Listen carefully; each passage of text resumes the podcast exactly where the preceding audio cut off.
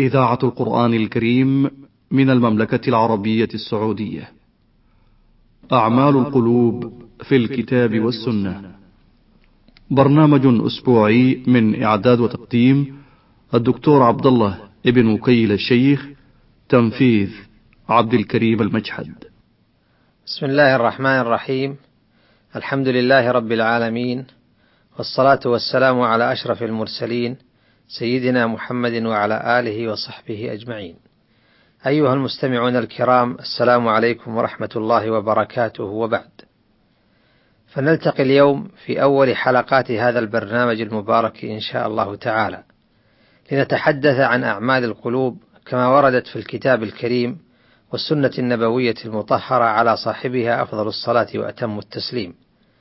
نتقلب في أفياء الوحيين ونتضلع من مائهما الطهور ونستروح إلى نسائمهما العذبة التي تبل الصدى وتشبع الفؤاد وتحيي القلب وتستثير الهمة المباركة وتحدو السائر إلى غايته العليا في القرب من ربه سبحانه وتعالى والأنس بجنابه والحياة في ظل شريعته.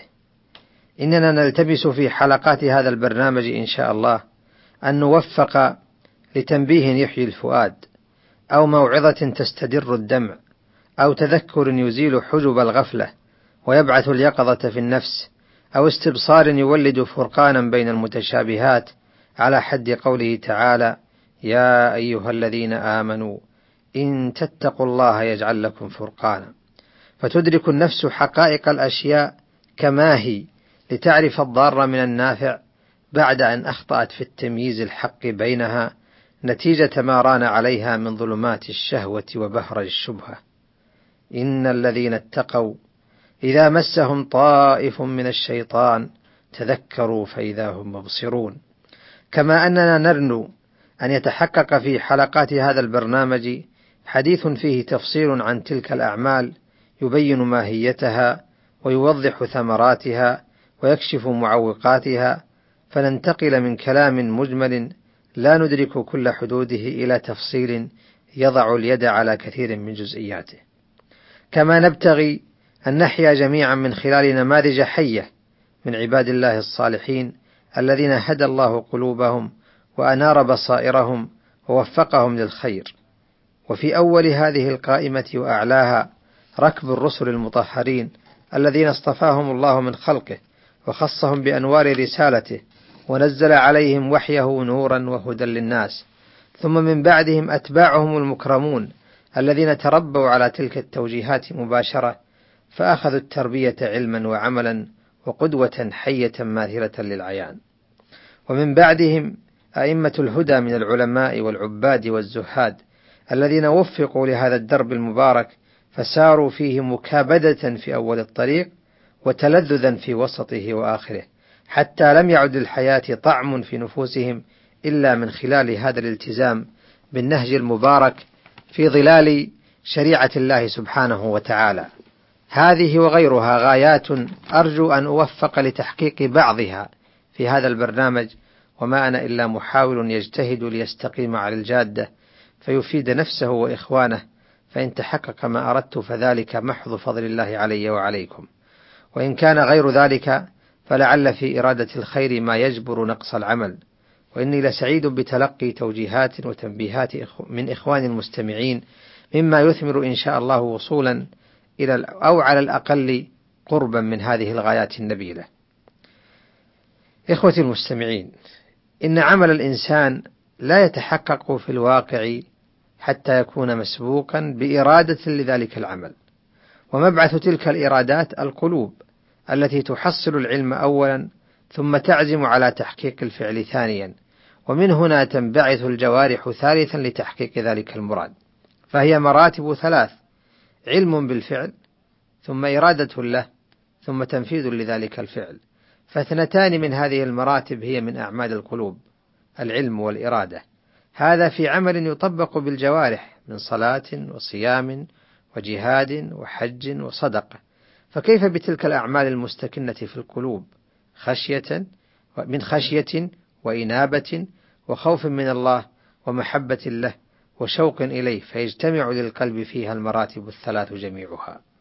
ثم تفيض تلك الآثار على الجوارح حركات وتصرفات تنبئ عن ذلك الخشوع وتكشف عن تلك المحبة وتدلل على صدق ذلك الإخبات. وعلى هذا فإن القلوب مبعث الصلاح في الأعمال كما قال صلى الله عليه وسلم ألا وإن في الجسد مضغة إذا صلحت صلح الجسد كله إذا صلحت صلح الجسد كله وإذا فسدت فسد الجسد كله ألا وهي القلب. ومن هنا قال أهل العلم القلب ملك الأعضاء وبقية الأعضاء جنوده وهم مع هذا جند له طائعون ولتنفيذ أوامره متسابقون فإن كان ذلك الملك صالحا انصرفت همم جنوده في كل موارد الصلاح فعلا لها وحظا عليها وترغيبا فيها. وإن كان فاسدا عاثت جنوده في الأرض فسادا بكل صور الفساد الذاتي ودفع الناس إلى شتى أنواع الفساد. إن العباد منقلبون إلى الله عز وجل وإنما ينجو عنده أصحاب القلوب السليمة التي عمرت بالخير والمعروف فصرفت الجوارح فيهما. يوم لا ينفع مال ولا بنون إلا من أتى الله بقلب سليم.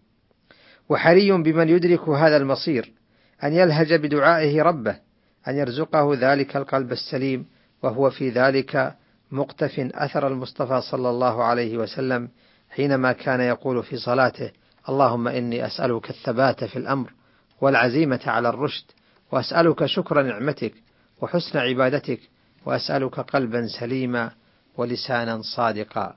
رواه أحمد والترمذي والنسائي وابن حبان. وإنما كان صلى الله عليه وسلم يلهج بهذا الدعاء لما في واقع الأمر من الارتباط الشديد بين الجوارح والقلب. وقد كشف صلى الله عليه وسلم عن ذلك في قوله لا يستقيم إيمان عبد حتى يستقيم قلبه رواه أحمد. قال الحافظ ابن رجب المراد باستقامة إيمانه استقامة أعمال جوارحه فإن أعمال الجوارح لا تستقيم إلا باستقامة القلب. ومعنى استقامة القلب أن يكون ممتلئا من محبة الله ومحبة طاعته وكراهية معصيته. وقد كان الصالحون يلفتون أصحاب التقصير إلى مكمن الخطر ومبعث الداء وهو فساد القلب. ولذا قال الإمام الحسن البصري لرجل داوي قلبك فإن حاجة الله إلى العباد صلاح قلوبهم. ومراده رحمه الله أن أوامر الله أن مراد الله من عباده ومطلوبه منهم أن تصلح تلك القلوب فتكون مستقرا لمعرفة الله ومحبته وتعظيمه وخشيته ورجائه والتوكل عليه. فإذا امتلأت من ذلك فقد تحققت بحقيقة التوحيد وحين ذلك صدقت في قولها كلمة الإخلاص. لا إله إلا الله. اللهم أصلح منا القلوب ووفق منا الجوارح وارزقنا الصدق والإخلاص. وإلى اللقاء في الحلقة القادمة بإذن الله.